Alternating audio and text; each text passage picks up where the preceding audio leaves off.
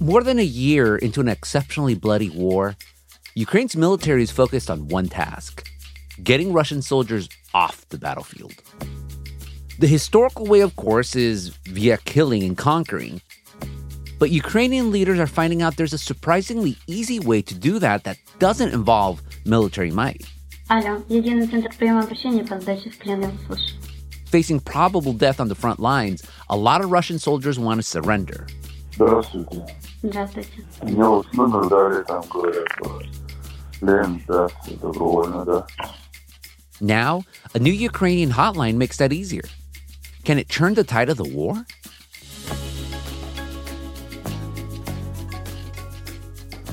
I'm Gustavo Arellano. You're listening to The Times, essential news from the LA Times. It's Friday, March 24th, 2023. Today, how Ukraine Surrender Hotline works and what it means for its conflict with Russia.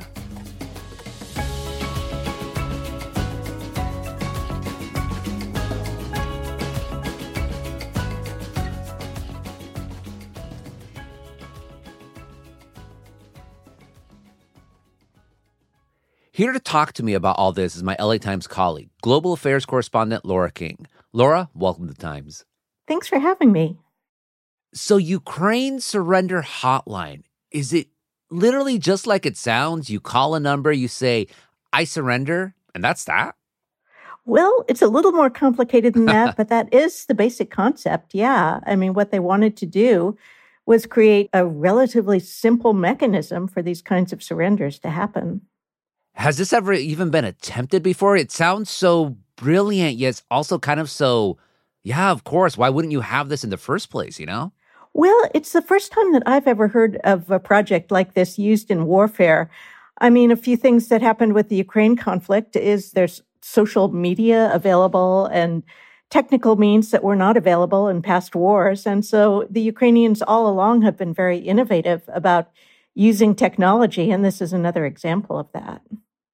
Yeah, it sounds like 411 here in the United States, uh, for those of us who have been around this world for a little bit, it was an old school information system where people literally called 411 and you would be able to ask people for advice and all that. Yeah, it is actually kind of a similar concept. There are a couple of different ways that people can make the initial outreach. They can look at the website associated with this program. They can be directed to a Telegram channel, that is Telegram, the encrypted messaging app, and uh, talk with a chatbot, uh, just like people do for all kinds of other things. Or they can make a, a physical phone call to the hotline, which is called I Want to Live. So, what happens then when someone does call this number?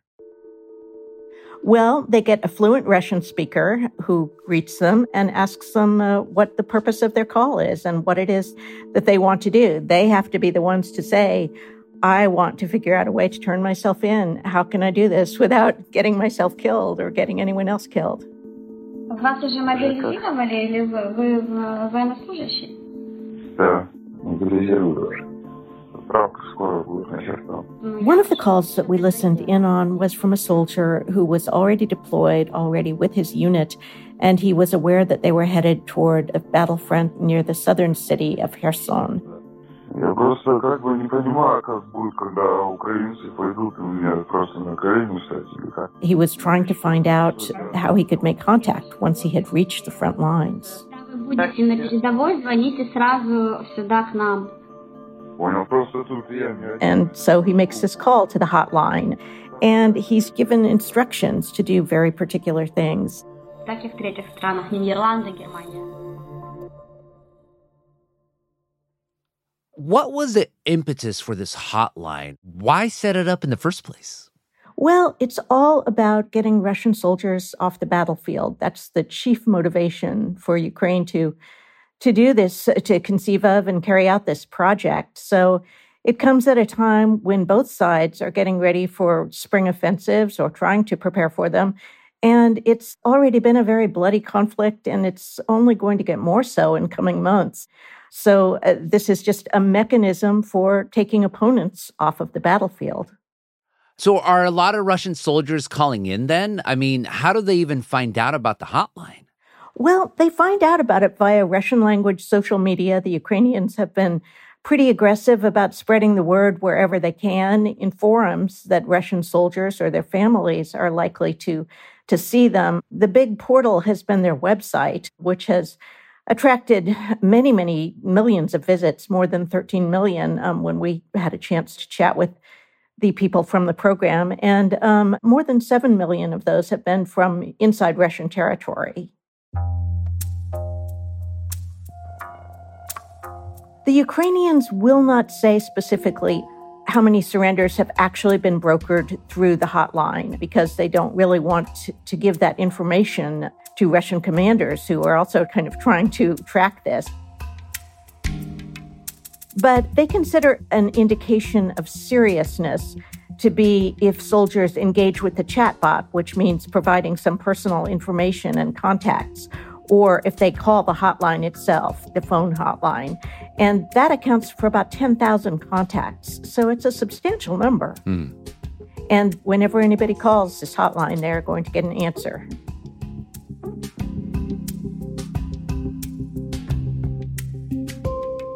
Coming up after the break, the Ukrainian operators manning the I Want to Live hotline and the Russian soldiers calling in.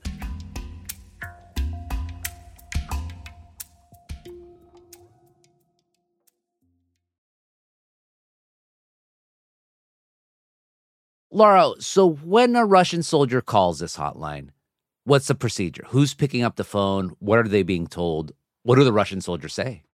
Well, the people picking up the phone are active duty Ukrainian service personnel, and they all have backgrounds in psychology, mm. various degrees of former training, um, because obviously these are tricky kinds of conversations. They don't want to be overly and artificially friendly to a battlefield enemy, but they also do want to engage them and draw them in and let them know that this is a legitimate means of doing what they want to do, which is surrender.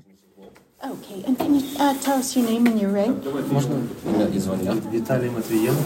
Matviyenko. Vitaly spokesman of the I Want to Live project and the so we spoke to a spokesman, um, Vitaly Matvienko. Well, again, thank you very much for seeing us and taking the time to talk about this program. I was speaking with Mr. Matvienko through a translator. So what can you tell us about uh, the I Want to Live program. This meeting was arranged for us at Ukrainian military headquarters in Kiev.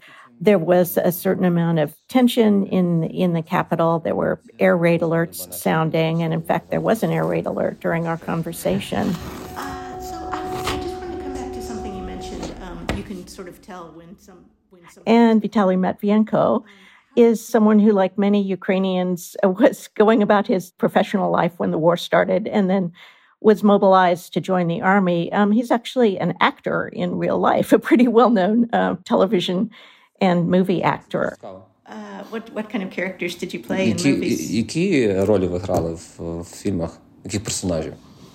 Ну, злочинців мені не давали. Well, they didn't give me villains to play villains because I have good eyes.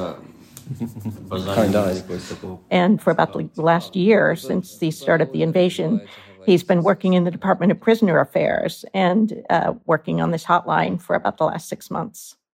What did Matvienko say about how the group came up with the name of the hotline? I mean, I want to live. That's the name, if ever there was one for a surrender hotline. Well, they just wanted to make the point in the simplest way that they could. We were selecting the, the name for a long time. If a soldier who has been deployed to fight against Ukrainian forces and thinks his chances of survival are not so good, that's the thing that might occur to him. I want to live. Since every genius is simple, the project for those people who want to, to give in, that's why the project is I Want to Live. And the actual process of surrendering then, how does that work out?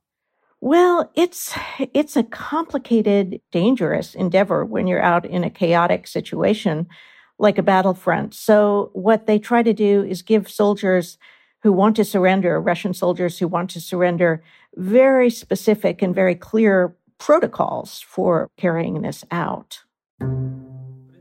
So in general, the, the, protocol is very simple. We have uh, an algorithm developed by our experts. When a Russian soldier surrenders, він повинен зробити там деякі кроки. he needs to там, make some steps. In our conversation, Matvienko told me that the Russian soldiers who call into the hotline, they are told to obtain some kind of a white cloth that they can use as a white flag,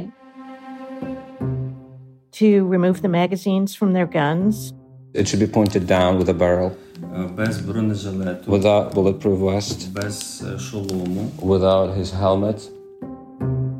to approach with their with their hands raised. If they turn in in a group, that's one of the commanders of the group, the senior ranking officer, just steps up. The highest ranking among them has to identify himself as being responsible for this group. If this is a tank or BTR, so the turret has to face the opposite direction. There are again specific instructions. If it's a tank that has a, a turret and a gun, it has to be turned in the opposite direction away from the forces that they're surrendering to. Basically, what they're trying to do is just set everything up in advance as much as possible to make sure that neither side winds up thinking the other has changed their mind and is trying to kill them, and then a firefight breaks out, that kind of thing. That's exactly what the scenario that they're trying to avoid. Did they tell you at all about any training that the operators have to go? Because, like you said, it's risky, it's high stakes, it's nerve wracking, I could only imagine. Yeah, the hotline operators are not winging it at all. They have been instructed very clearly about what they should and shouldn't say to these Russian soldiers who want to surrender. So, you know, it's all a very carefully scripted kind of encounter. But at the same time, they have to have the flexibility to draw someone into a discussion and to, to answer questions that come up and that kind of thing. So that's why these people have to be selected pretty carefully for their various abilities with the Russian language and with just kind of an ability to talk with someone who is nervous and maybe very frightened about the prospect of trying to pull this off. Wow. What happens then to the Russian soldiers after they surrender? Well, one thing that many of the soldiers ask in advance, the Russian soldiers who want to surrender, they're saying things like, Is my paperwork going to reflect this? Is it going to be evident if I'm exchanged in a prisoner swap that I surrendered rather than being captured? Mm. And they are reassured that their paperwork is just going to say that they were captured, not that they gave themselves up voluntarily. Why are they worried about that? That they or their families in, in Russia could face repercussions or some kind of retaliation as a result of having given themselves up to the enemy. Occasionally, the soldiers involved um, want to to be part of a prisoner exchange and to go home to Russia and rejoin their families. But some of them want to seek haven in Ukraine or in another third country in Europe. And this would involve a long vetting process, but it is a possibility for them if the Ukrainians can ascertain that they have not committed crimes or atrocities while deployed in Ukraine, then there is a possibility for them to try to um, obtain something akin to asylum, either in Ukraine or in another European country.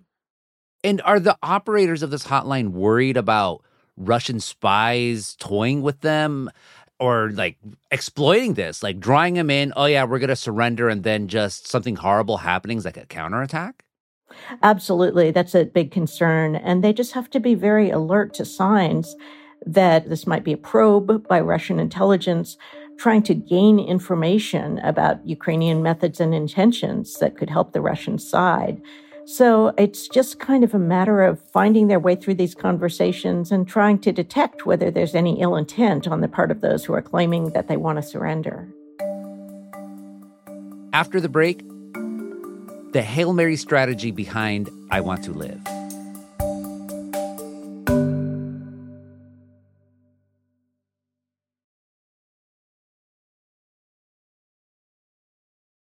Laura, like we talked about earlier, surrendering during a conflict is nothing new. It's been happening since the beginning of time. So, what's different about I Want to Live? Yeah, this is really a centuries old phenomenon, isn't it? Where people just decide that for one reason or another, they do not want to sacrifice their lives for the cause that they've been put on the battlefield for. So it's really a matter of technology. I think it's it's really 21st century warfare in that people can use this uh, chatbot and encrypted messaging app, things that were just you know even in wars of 10 or 15 years ago were simply not part of the picture. Oh, and there's definitely an element of psychological warfare here. This hotline is really meant to take advantage of the fact that there are many Russian soldiers who have been mobilized who are in this fight and do not want to be there. And Western analysts have said that morale is one of the biggest problems for Russia and for Russian commanders. This has been a particularly brutal war. Um, there are well documented instances of commanders using soldiers in a way that uh, really amounts to suicide missions on their part.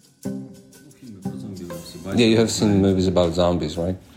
When they have an order just to advance for the infantry, they just go ahead as zombies, being well aware that they're going to die anyway. They do have some professional soldiers who are who are well motivated and well trained, but there are many who are conscripts and who are unwilling to take part in this war and do not see this war as something that they're willing to sacrifice their lives for. In any case, in their minds, they need to, as thought has to occur, how to save their life. And the Ukrainians are aware and they're trying to think of ways that they can remove the Russian soldiers from this fight other than by meeting them on the battlefield and killing them. So then a big goal of this hotline is to make those Russian soldiers realize or think that they don't mean much to their leaders and hopefully by telling them that then they'll be more apt to surrender. Yeah, and the thing is in this war, Russian soldiers are also able to communicate with their families and to post things on social media. So uh, fewer and fewer people these days from Russia get to the battlefield believing that their commanders are not going to be willing to sacrifice them in kind of senseless ways if they feel that that will advance the Russian cause.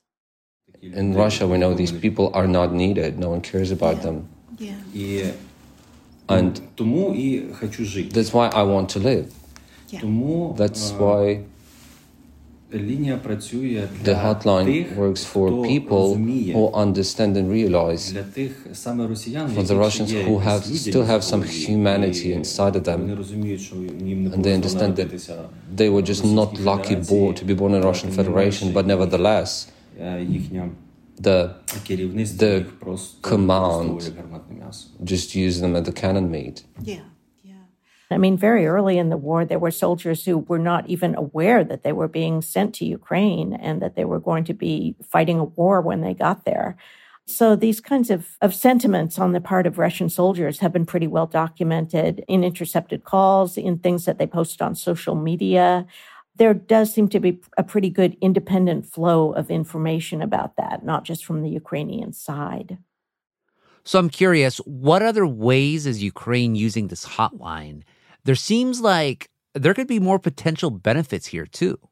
The soldiers who surrender, it's important to remember that they are a commodity. They are a valuable commodity because they can be traded for Ukrainians who have been taken captive by the Russians. And there have been many, many prisoner swaps involving hundreds or probably thousands by now of prisoners. And so getting people who are willing to surrender themselves, they can then be used in these prisoner swaps. And so the Ukrainians are just really keeping their eye on the ball and thinking about how to obtain prisoners like this.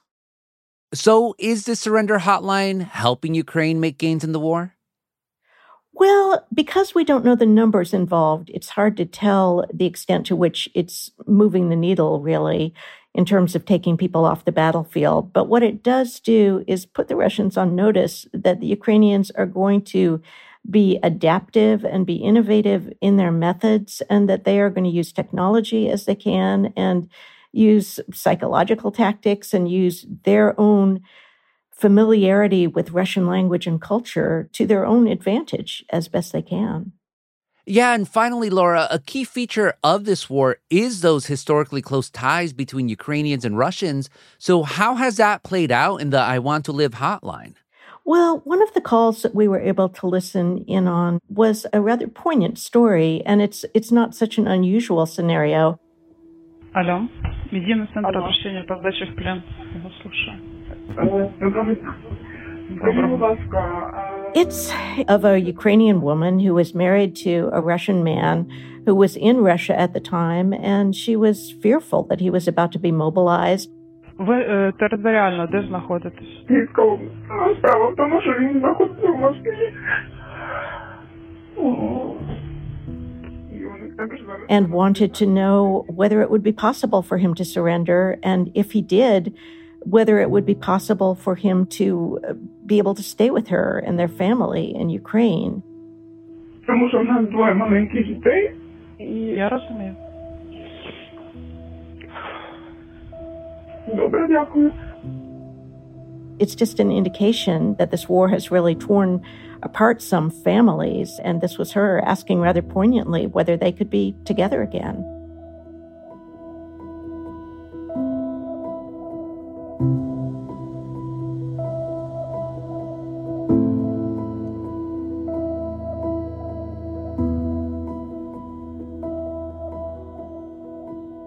Laura, thank you so much for this conversation.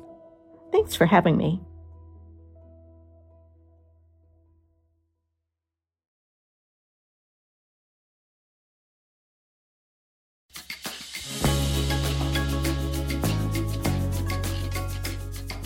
And that's it for this episode of The Times. Essential news from the LA Times. Kasia Broussalian and Helen Lee were the jefas in this episode. It was edited by Jasmine Aguilera, and Mike Heflin mixed and mastered it. Our show is produced by Denise Guerra, Kasha Kasia Broussalian, David Toledo, and Ashley Brown. Our editorial assistants are Roberto Reyes and Nicolas Perez. Our fellow is Helen Lee. Our engineers are Mario Diaz, Mark Nieto, Mike Heflin. Our executive producers are Jasmine Aguilera, Shani Hilton, and Hiba El Urbani, and our theme music is by Andrew Eapen. I'm Gustavo Arellano. We'll be back Monday with all the news and desmadre. Gracias.